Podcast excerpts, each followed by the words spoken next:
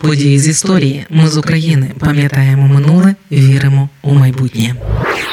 першого вересня тисяча дев'ятсот тридцять дев'ятого року гітлерівські війська зайшли у Польщу. Тоді розпочалася Друга світова війна. І саме тоді почалася війна для України. Усі ці історії про Велику Вітчизняну, що війна торкнулася братських народів тільки тоді, у сорок першому, байки та радянські наративи. першого вересня тисяча дев'ятсот тридцять дев'ятого року гітлерівські війська бомбардували Львів, Луцьк, Ковель, Сарни та інші міста Волині та Галичини.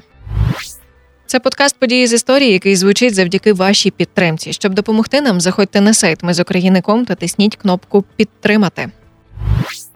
У звіті міської команди Державної поліції командуванню Центра протиповітряної оборони першого вересня тисяча дев'ятсот тридцять дев'ятого року про події у Львові йдеться так. Сьомий комісаріат повідомляє, що першого вересня цього року об одинадцята сорок п'ять ворожі бомбардувальники кинули на аеродром близько шістдесят бомб, кожна вагою від ста до трьохсот кілограм.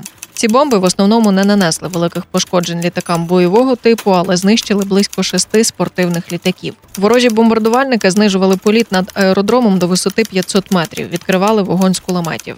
Одна бомба попала у склади бензину, але внаслідок осічки не було вибуху. На території сьомого комісаріату разом загинуло вісім чоловік, із них дві жінки. Поранено близько сімнадцять осіб. П'ятий комісаріат рапортує, що першого вересня тисяча дев'ятсот тридцять дев'ятого року о годині дванадцята п'ятнадцять під час нальоту ворожих літаків була скинута одна фугасна бомба на вулицю Вярусів, шістнадцять. Зараз це вулиця Сміливих у Франківському районі Львова. На місці убито двох робітників. Поранених не було. Пошкодження будинку незначне. На території другого комісаріату під час вибуху бомб загинуло близько сім осіб. Поранено близько ста п'ятдесяти. У алеї Фоша, сьогодні це вулиця Чернівецька, яка йде від залізничного вокзалу до вулиці Городоцької, бомба пошкодила будинок лікарської консультації. Біля будинку вбито тринадцять осіб та поранено вісімнадцять. Про усі випадки повідомлено відповідних шефів служби. Того дня німецькі війська частково зруйнували головний вокзал у Львові, товарну станцію, станції Клепарів і Підзамче. Також бомби знищили горілчану фабрику Бачевського, а через бомбардування головної пошти зовсім зруйнували греко-католицьку церкву Святого Духа. Від храму на вулиці Копарника залишилася лише дзвіниця.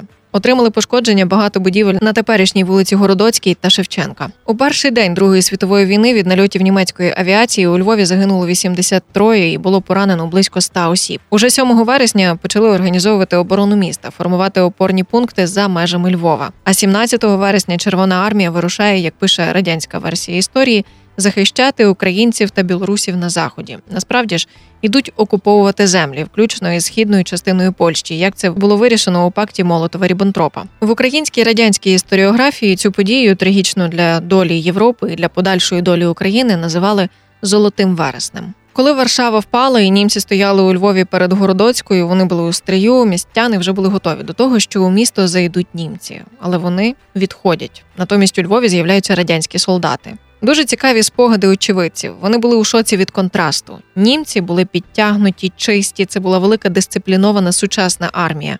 Аж тут приходить радянська.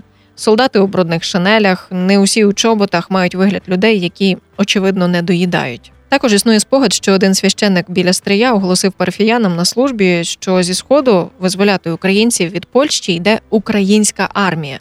Люди зібралися хресною ходою, вони прикрасили браму, поставили ікону Божої Матері та тризуб.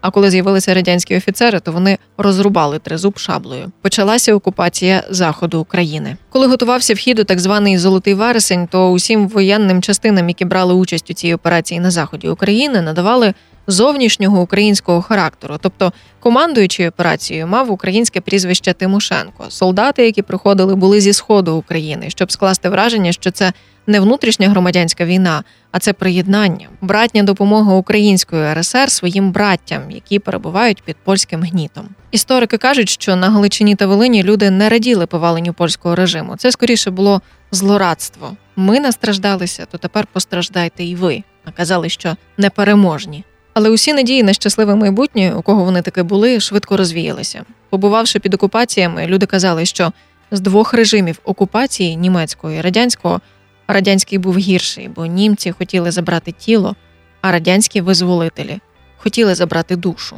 Друга світова війна тривала з першого вересня тисяча дев'ятсот тридцять дев'ятого року по восьме травня тисяча дев'ятсот сорок п'ятого. У ній взяли участь шістдесят одна держава світу, а це вісімдесят відсотків людства. До армії країн-учасниць війни було залучено понад сто десять мільйонів солдатів. Загальні втрати військових та цивільного населення під час війни за різними даними становлять від п'ятдесят до сімдесят п'ять мільйонів людей. Із них від восьми до десяти мільйонів – українці. А це майже чверть усього тогочасного населення України. Після таких великих жертв, після такої страшної війни, яка ще була доволі свіжою у світовій пам'яті, ніхто не міг припустити, що хтось захоче повторити це жахіття, захоче воювати. Однак теперішня війна, яку розв'язала Росія в Україні, лише підтвердження – марнославство – один з найважчих гріхів. Ми з України. Важливо знати історію і розповідати історії. Найважливіше, що ми повинні дати нашим дітям – це коріння і крила.